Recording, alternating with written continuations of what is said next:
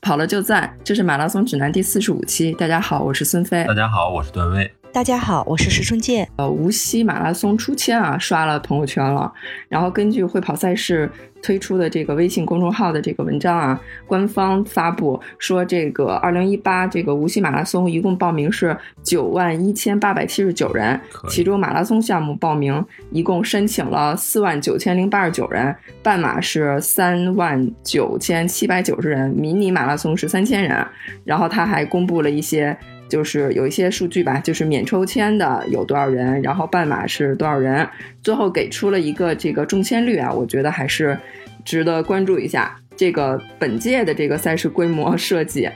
全马是两万人的名额，半马是七千人，然后除去上面说了一些免抽签的名额，最后全马的中签率是百分之二十六，然后半马的中签率是百分之十一，这个我觉得还是非常低的啊。然后这个一姐就是北马和上马的一个中签率大概是多少？哦，我具体数字记不清，但是我觉得这个，呃，半马中签率应该是我听到的最低的了。我感觉是，呃，我我感觉是目前好像最低。以前我听到最低的可能百分之二十几，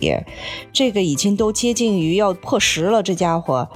有点最低了，有点我觉得有点恐怖了。对对对，我觉得是很低了。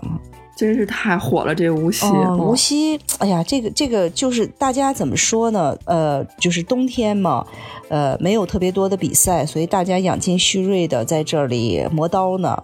开春了，总是想找一场比赛，呃，所以春天的几场比赛通常来说都是最火的。哦，春天的比赛包括，比如说前一段已经结束报名的重庆，也是破了它近几年的新高。然后像这个无锡，然后像北方春天，相对来说的正开，反正都是得抽签儿。但是现在的这个中签比例是越来越低，嗯，就是春天的赛事，呃，真是一个挺痛苦的选择，因为大家好不容易准备了一个冬天，但是没有比赛可以跑。总体来说，还是春天的比赛太少了。嗯，一姐，您分析为什么这个无锡马拉松这么热门呢？我怎么觉得今年格外的火爆哎？嗯，我觉得，我觉得西马这几年成长的非常的快，呃，一个呃一个原因就是它占有了这个天时地利，天时地利就是你看它的时间上，它的三月份无锡的温度，在目前中国的马拉松里头，应该是温度非常适宜的。呃，然后呃，地利，你说它这个地方，江南这个地方，呃，从湿度啊、含氧量啊，在那个季节都是非常的好，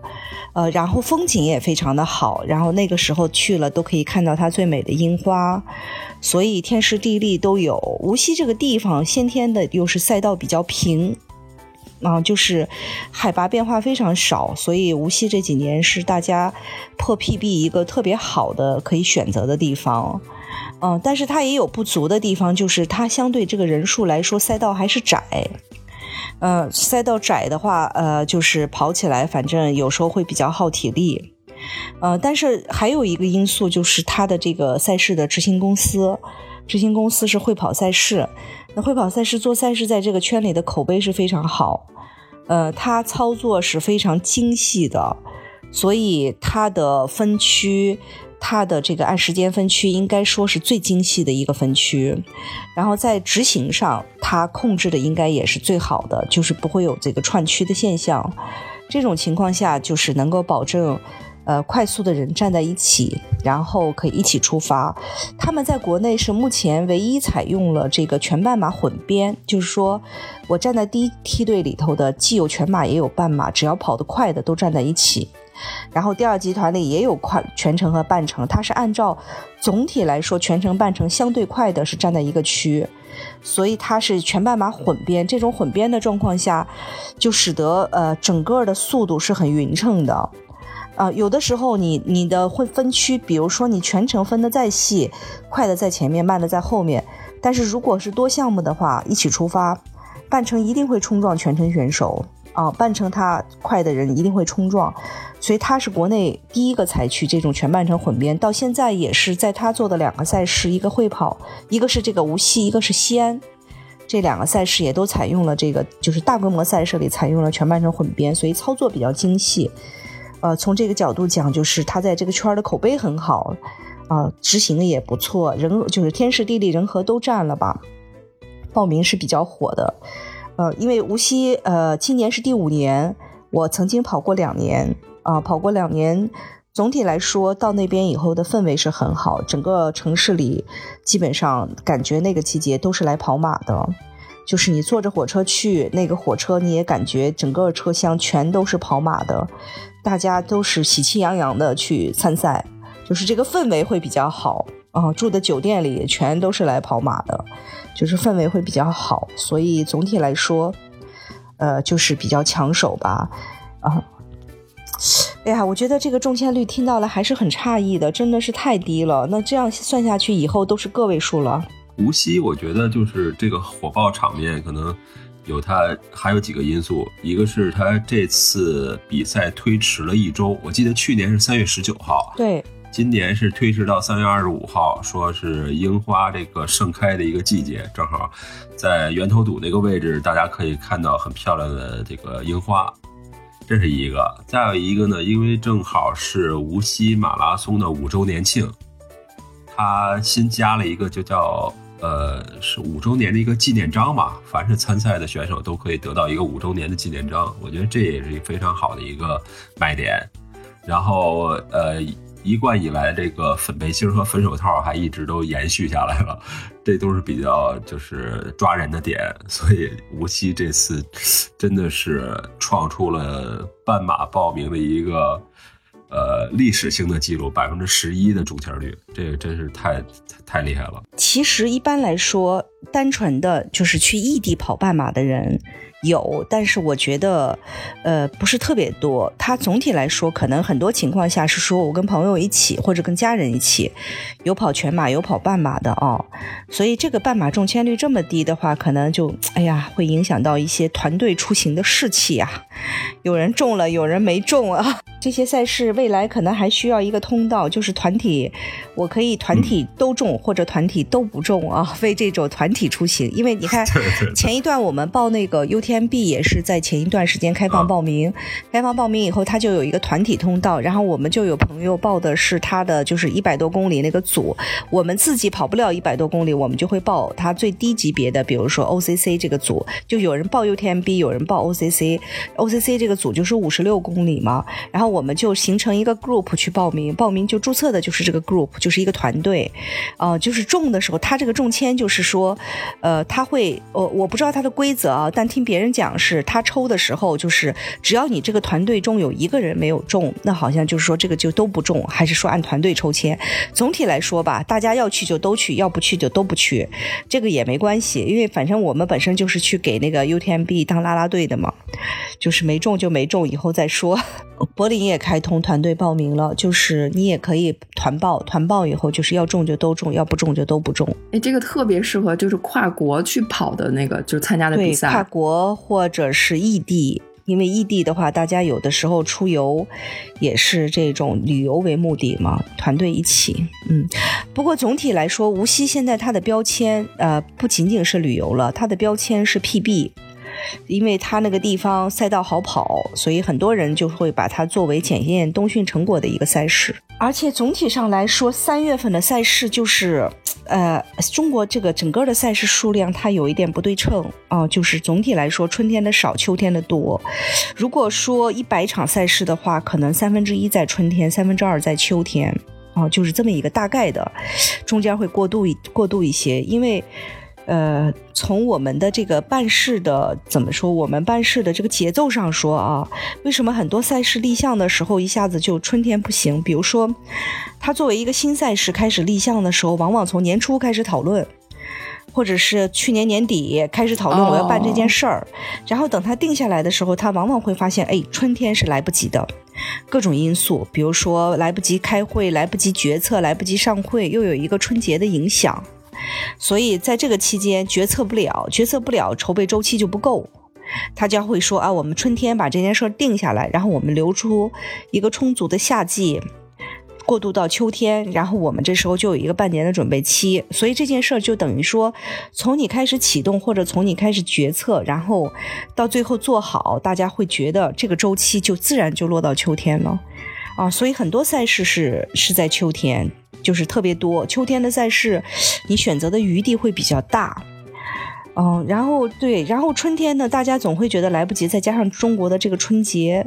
筹备的时候，总会受到春节的这个影响。嗯，所以比如说像日本的马拉松，它就比我们有这个先天的条件，是它没有春节的影响。二月份其实在日本的温度跟中国差的不是很远。整体上来说，它有大量的赛事是在二月份，或者是跨到三月份，而我们就只剩下，说实话，只剩下三月份可选。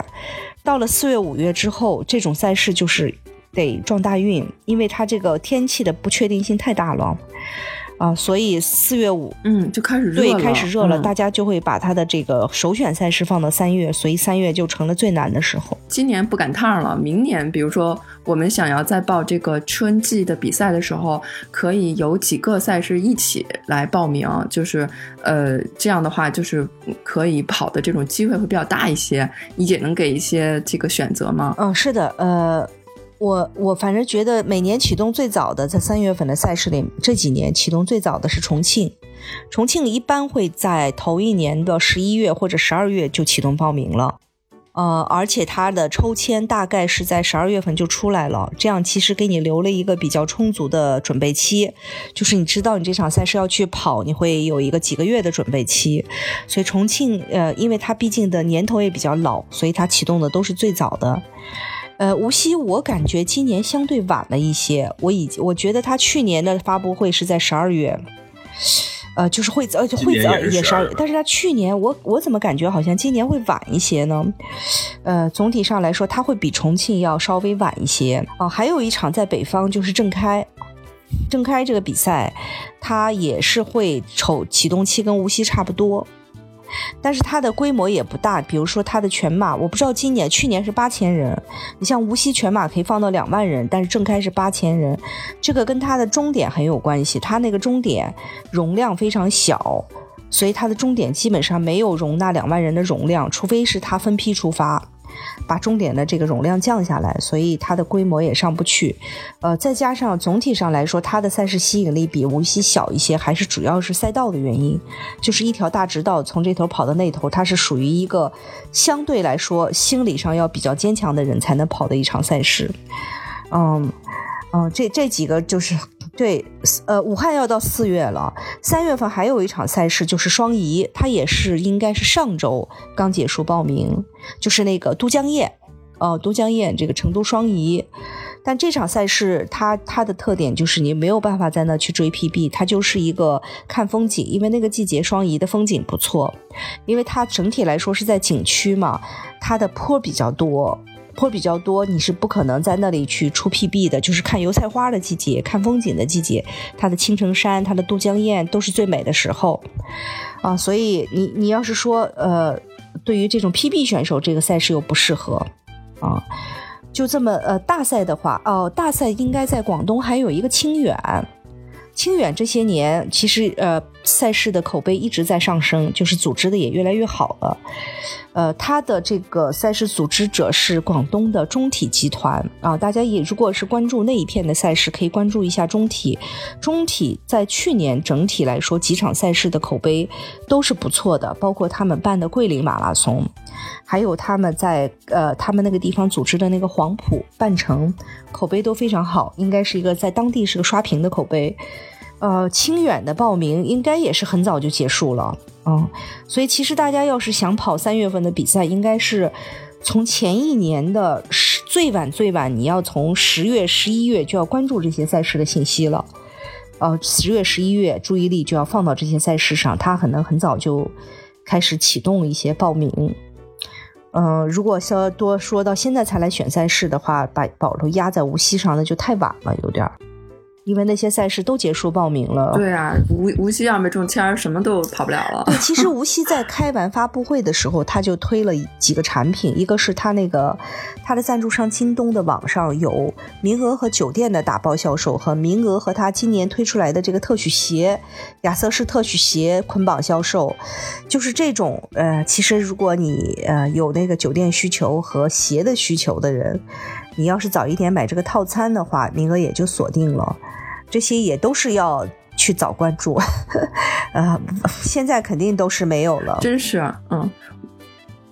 现在已经卖完了。昨天我们群里面就是。就是大大家就在是就是在讨论这个中签这个事情，然后很多人就说啊没有中签，然后就马上京东的这个酒店啊这个鞋的套餐马上就发到群里说赶紧去买，然后后来好像很快就卖完了。这个在他刚开发布会的时候，我已经就有朋友在买了。就比如说无锡今年你其实可以想到的，就是因为他在启动的时候几场比赛的报名都结束了，呃，重庆、郑开、双宜。呃呃，报名四月份的武汉都结束了。呃，武汉的启动应该比它是要晚一些，但是很快，它给的周期也是很短。嗯，所以说就是，呃，这个关注都要早，都要趁早。不过现在还可以再再去看一下它一些赞助商的活动吧。嗯，就是有志者事竟成吧。我记得去年北马，我有一个朋友写了一篇那个推文，他就是说他在北马的时候，呃，他是这样，他知道北马的中签率很低，所以他很早就开始关注赞助商的活动。然后他观察到，就是在呃和睦家有一个活动，就是和睦家当时北和睦家是北马的赞助商，他做了一个活动，就是征集优秀的文章，就是你去写你的跑马故事。他去征集优秀的文章，如果说你这个文章被选中，就是足够优秀被选中的话，你是会获得一个名额的，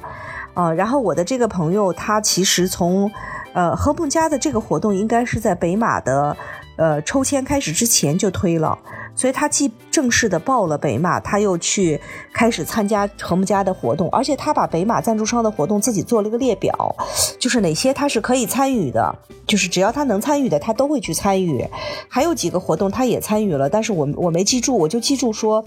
最后他的文章就真的入选和睦家的文章了，就是和睦家选了他的文章，呃，然后他他也特别幸运的是，最后公布抽签的时候他中签了。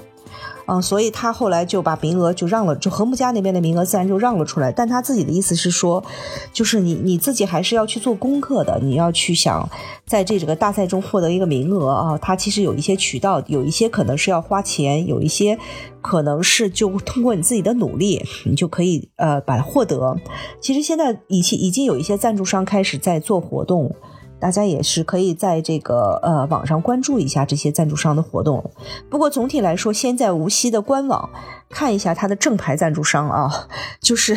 因为因为因为去年也出现过几个乌龙事件，报名的乌龙事件，所以大家还是先关注一下正牌的这个官方的通知，然后再去锁定它的赞助商的一些活动。可以去登录这个无锡马拉松二零一八无锡马拉松它的那个官方网站，官方网站一般都是在最下面，他们会有他们的各个级别的赞助商的一些 logo，大家可以去搜索这些赞助商的官网以及他们的微信号，呃，应该是送名额的活动都会在这几天集中推出，所以大家可以去碰碰运气，试试这个手气啊。嗯，是的。然后刚才说到那个北马的那个名额啊，就是我我我知道，就是那个就是六福珠宝，它不是北马那个奖牌的那个赞助商嘛。然后他每年都会有那个，就是买多少钱他的那个珠宝，然后他们就送一个全马名额。你知道，就是那个我我知道，就是我有一个朋友，他就是当然他刚好是结婚买那个婚戒，所以他就是去等于说是通过这个就是得到了一个全马，就是去年北马的名额。后来他发现有的人是怎么做。呢，他守在那个 那个珠宝店门口，然后人家很多他买这个首饰，人家是不跑马拉松的，他就是守在那个门口，然后就相当于是买，就是跟人家商量，他人家那小票，就是就是能不能给他，他他他让那收小票，相当于就是他就是攒别人的那个金额，明白明白，然后攒够了之后，然后他去买一个名额，相当于，好好聪明，或者是说他有多少钱去 去买人家的小票。对，好像我记得是买五千块钱还是六千块钱的六福珠宝就送一个名额。但是你想，那些珠宝都很贵的，我觉得聊一聊一两个人应该就够了。我觉得还真是就挺有招的，大家都。我觉得这招武汉马拉松是不是也能用啊？因为那个六福珠宝也是那个武汉的那个赞助商，上也是上马的赞助商。就先说说孙飞有没有什么参赛计划。我本来就是那个想的是，还是想好好练，然后那个无锡就是希望能 PB。那个首先无锡就没有中签，而且我的那个叫备胎号，我是第一万七千多号备胎，所以我就不打算那个就不抱希望了，这个无锡就不敢去了。然后那个接下来不是应该是一月底会出那个武汉马拉松的出出那签儿吗？我想是不是武汉能去？但是好像我算了算那天，就是因为武汉它很早就出了一共有多少人就是报名它那全马项目，好像我当时算了一下，它的那个呃中签率应该是百分之十几，如果我当时没算错的话啊，就是比这无锡应该还会更低。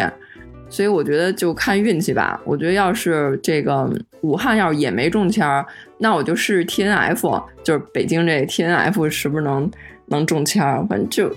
因为他这个实在太难报名了，所以这个参赛计划总是跟着中签儿情况调整。嗯，就是春春季，我觉得我可能就不赶趟了。然后。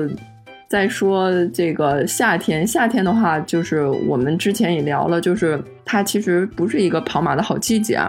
然后它温度太高也容易出危险。但是我觉得今年的话，就是哈尔滨马拉松一直口碑特别好，我还挺想去体验一下的。跟那个北马就差一个月，所以就是觉得可能对北马会是个冲击。嗯，所以。看，但还是很挺想去体验哈马的，因为哈马的这个中签率会不会高一点啊？好像没有那么热门啊。反正今年想去体验一下哈哈尔滨马拉松，它主要是它那个赛道补给说特别好，这对于我来说是一个很大的诱惑。然后一个是哈尔滨，还有一个就是北马是家门口的，一定会去报名的。然后上马今年就是其实不是特别想跑了，然后其实就是今年的话就是比较想就是体验一下就是从来没有体验过的赛事。就是还是以旅游为主，然后这个比赛那么多，美的地方那么多，其实还其实想把那个就是目标转向小而美的比赛，就是规模不是那么大，然后就是挺就是赛事体验也很好，然后这个环境也很美，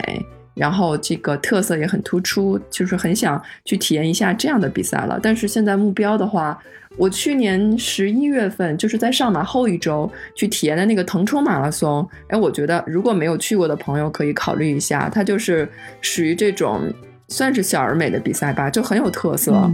然后，但是它跟上马的时间非常近，所以我觉得可以这样，就是两个都报。然后呢，上上马没有中签的话，腾马可以作为一个备选，就是腾冲马拉松。然后其他的，哦，今年哎，不知道能不能。去跑一个日本的马拉松，因为日本的马拉松东京马拉松一直都没有中签，所以想试试秋天的时候看能不能去报名一个日本的马拉松去体验一下。都说日本马拉松特别好。对的，对的。你还说这个以后，比如说像中国的这些春季的马拉松这么难中，呃，大家真是因为日本在春季有很多，像那个我知道咱们那几个领跑者的朋友，他们有几个人就要去准备跑京都。京都是在东京的前一周，嗯，所以那个季节其实日本有一些除了东京之外，也有一些口碑很不错的比赛，我觉得也也是一个选择啊，因为离得也不远，也没有时差，然后季节又好，组织的又精细，其实也是一个选择。对对对，哎，对，可以。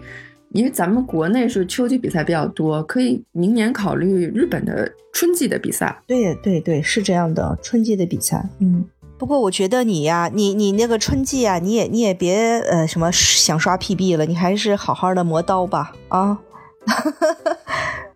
对对对，我因为没好好准备，所以我就想 PB 这件事情就顺其自然吧。就是我是觉得现在就觉得这个能跑步就挺好的，就就健健康康、快快乐乐的，就是特别大的福气了。嗯，大宝有什么计划？嗯，本来是春季安排了一场比赛，后来这个冬天的冬训，因为家里一些原因吧，导致我这个身体现在有出了点状况。呃，可能得先把这个呃身体养好了。然后再再恢复一个正常训练，然后再说参加比赛的事儿。我觉得任何比赛都不是盲目的，因为我们自己都应该有一个敬畏的心态嘛，对吧？嗯。所以呃，首先要把自己的身体 先恢复一个正常的状态，然后呢，就是呃规律的训练，起码要准备一个呃三个月到四个月的一个训练周期，然后再去参加别的比赛。如果说呃，可能的话，最近会去考虑 T N F 那个二十五，今年可能五十，我还是不会不会去报，因为还是需要更长时间的恢复性训练。我觉得，呃，这是一个我我想参加的比赛。再有呢，就是夏天我可能也不会参加比赛，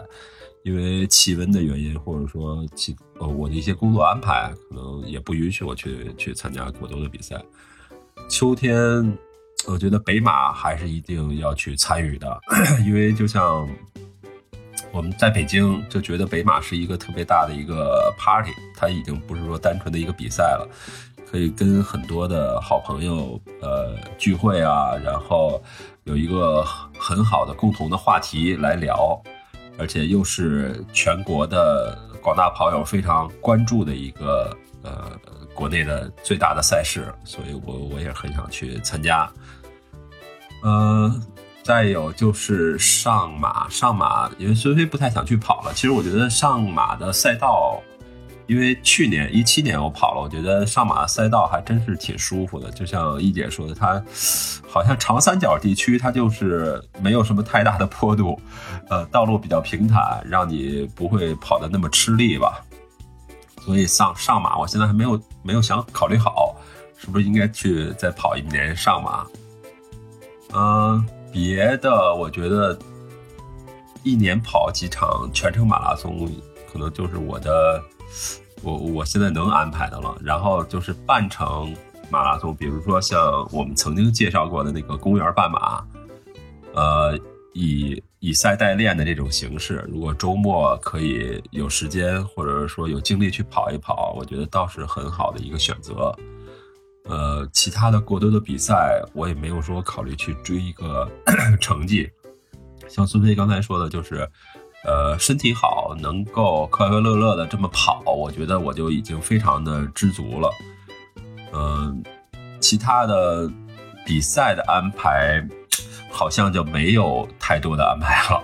然后去年曾经想跑一场，呃，台湾的比赛或者是日本的比赛，其实主要也是为了去体验他们的赛事的，呃，比如说服务，比如说整体的，呃，赛事安排，这是想去体验的，看看他们那边的风土人情跟我们这边有什么不同，然后。参参加完比赛好回来跟大家分享，我觉得这个是今年争取吧，去参加一场，其他的没有具体的安排了就。嗯，我我自己说实话，我大概盘清算了一下，我二零一七年的时间都去哪了？我算了一下，就是我自己参加比赛大大小小，因为一年就五十二个周末嘛，我随便算了一下，我参加比赛大大小小好像就用掉了十个周末。啊，当然我没有去跑十场全程马拉松啊，我二零一七年一共跑了四场全程马拉松，呃，然后我，但是我还跑了有半马，我还跑了越野赛，越野赛大概我二零一七年 T N F 宁海越野降乐，我还因为降乐是我们学员做的比赛，降乐还有南京山地也是我们学员做的比赛，所以光越野赛我就去了四场。呃，这里头，呃，哎，你别说，这四场比赛全是我们学员做的比赛，所以当时也有也有学员的邀请，也有自己想去看一看。四场越野赛加四场全马，就八个周末了，然后也跑了公园半马，哎呀，那都不止十个了，也跑了公园半马，也跑，但是公园半马在家门口，它不至于说让你一个周末都没有了。那么剩下的四场全马之外，还有其他的一些就是活动和比赛。我这样算了一下，就十几个周末就没有了。再加上我自己这个工作性质，因为我们做的是这个赛事组织的培训，所以基本上这些赛事人有时间的时候，肯定要跨到周末，他平时都没有时间。所以呃，就是一些呃夏天的，就是淡季的周末，他们淡季的周末、冬季的周末，基本上都被我们用掉了。哎呀，就是七七八八的活动算下来以后啊，我就总觉得时间。时间不够用，我后来一算哦，时间都去这儿了，所以我今年就是说别的时间我不是很好控，比如说培训的时间。这个是工作，你没有办法可以选择。再比如说，有时候我们签的一些咨询的时间，你也没有办法可以很好的选择，这要随着咨询的赛事去走。我觉得唯一可控的是我自己参赛时间，啊，就是说，如果我把这里边省出一半的时间来，那可能就就就就能在家里头多陪陪家人，啊，所以第一个从这个角度讲的话，我今年就是想就是比较精细化的去安排自己的这个参赛，就不是说哎。别人叫一下或者约一下就去很多比赛，这是一方面。呃，还有一方面就是刺激，就是到今年为止，呃，一四一五一六一七跑了也是四年了啊，到一八年也是进入第五个年头。嗯，我我反正从我的身体条件来说，我不适合跑很多场全马。我如果这一年就是呃，比如说四到六场全马比赛的话，我基本上我自己平时的跑步计划就都被打乱了。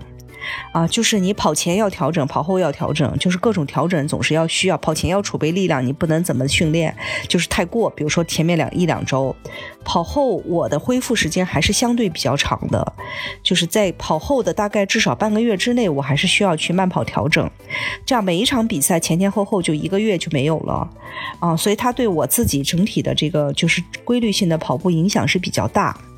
呃，所以我我自己的感觉是，我不会去跑很多全马比赛了。呃，可能这一年里头，我也是就是像你们想的一样，就是上半年有一场，下半年有一场，甚至说我可能就是好好准备的，就是上半年这一场。比如说，我现在是报名了重庆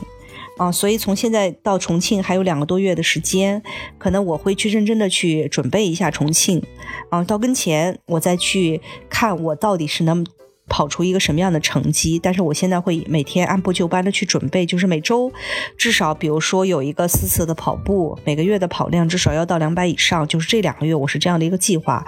就是认真的去准备一下重马。呃，这样春天的比赛我会认真的准备，秋季的比赛呢，比如说就像你们说的，北马是个大 party，北马，但是我是特别怕热的人，所以北马我不敢在北马上抱任何的这个期望，有可能就是说去参加这个 party。呃，所以秋季的比赛，呃，因为那个时候很多不确定性，导致有可能就是不一定能够认真的准备。但是总体来说，秋季可能也就是最多一到两场，一场可能是北马，还有一场，我觉得要么就是一场比较特别的赛事，让我有一个新的体验；要么就是我跟段威的想法一样，就是我可能去台湾或者日本去选一场赛事啊，就是也是一种。特别不一样的体验，因为其实我出国跑马跑过一些，但是总体上说，呃，就是台湾和日本近嘛，啊，就像呃，我觉得不一定非要跑到很远的地方去跑很大的、很知名的比赛，就是就近选一下哈。所以目前是呃这样的一个规划。嗯，我觉得就这个这个呃，以前我跟孙英杰老师练的时候啊，他就说过一句话，他就说这个呃，跑马有点像种庄稼，就是你这个地。你一年，说实话，你的收成只能有一茬是最好的，你就把的精力放在这一茬最好的上。就是任何一个种庄稼，你也不可能一茬一茬，一年让它长出很多茬。当然，现在有高科技啊，但总体来说，规律上就是说，你在它该丰收的时候你去丰收，就不要让这个地总是产量那么高，是不太可能的。呃，所以我觉得就是按照自己的这个生活节奏来说，还有按照自己的身体条件，去选一个自己适合的时间啊，去认真准备一下。比如说我为什么选三月？从我的工作性质上来说，我一月和二月相对来说是出差比较少，出差比较少，然后我可控的时间比较多一些。但是比如说为什么我说我的秋季特别不确定？因为我们大量的培训和咨询都是在秋季。那个季节我是出差最多的，我没有办法判断说我有多少可控的时间，我就没有办法说我我把我要收割的季节放到秋季就很难，所以可能我就会把我的这个季节放到春季，就是一二月份专心的跑一跑啊。但是即便说我可能就是没有办法在。全年的比赛中，每一场都认真的去跑，但是我会，我还是希望跟孙飞的想法一样，就是把跑步作为生活的一部分，就是我还是会认真去对待，即便是我可能没有一个，就是这场比赛或者是下半年我没有一个 PB 的追求啊，没有一个特别锦标的想法呀，但是我觉得就是每周还是要有一个这个规律性的三到四次的跑步，啊，然后每个月有一个基础的跑量，然后。还是时刻的去关注自己的一些身体的指标的变化，比如说成脉的变化，比如说，哎，手表上的这个监测的最大摄氧量的一个变化，通过这样的一些数据的变化，还是去让自己的身体处于一个比较好的状态。其实这个对，不仅仅说我们是为了 PB 在跑步吗？就这个跑步对于我们自己的生活和工作还有心态。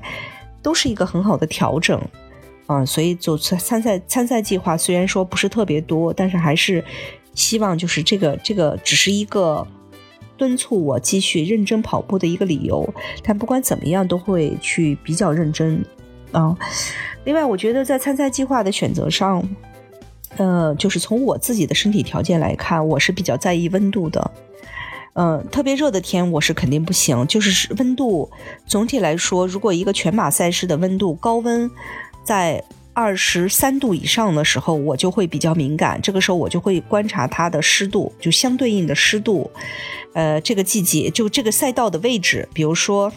是不是一个海边的赛事？如果在温度比较稍微高的情况下，又是一个海边的赛事，它又风又稍微大一些，呃，我就会对我的影响大一些。比如说南方温度稍微高一些，湿度又大一些，对我的影响也会大一些。呃，因为我其实现在的感受是，你每一次赛事之后，你都是需要一个恢复。还有就是，如果这些条件你的身体条件扛不住这些天气条件，你在比赛中的消耗会比较大，这些消耗会影响到你后续的。恢复以及自己的身体，如果你在这种消耗之后，很快的又去投入到训练，或者很快的投入到一些繁忙的工作中，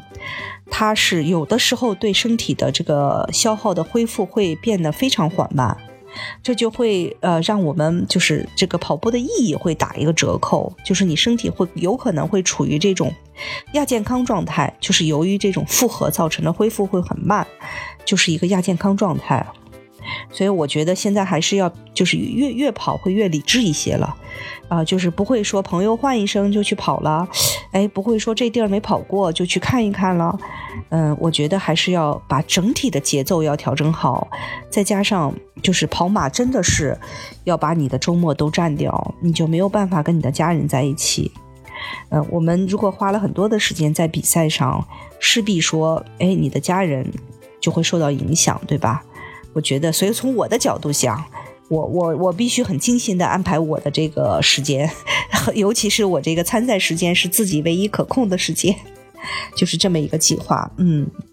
制定这个年度的参赛计划的话，呃，比如追求 PB，刚才一姐也提到，就是最好就一场是吗？其实两场都太过分了，就是一场会比较看你的自己的呃训练条件，比如说你的工作是比较规律的。你是可以保证你为这场比赛能够精心的准备，比如说至少两个月，最少最少两个月周期吧。因为其实到赛前你还要调整